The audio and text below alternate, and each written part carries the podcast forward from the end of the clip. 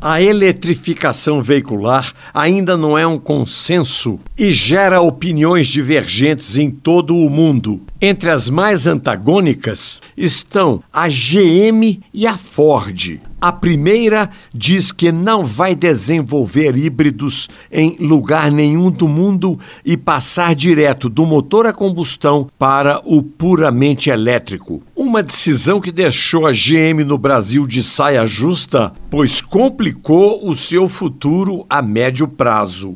Em situação diametralmente oposta está a Ford, pois seus big shots nesse recente salão de Detroit declararam que estão investindo firme nos automóveis híbridos, que segundo eles é o degrau para o elétrico e que este ainda está longe de ser uma solução para muitos.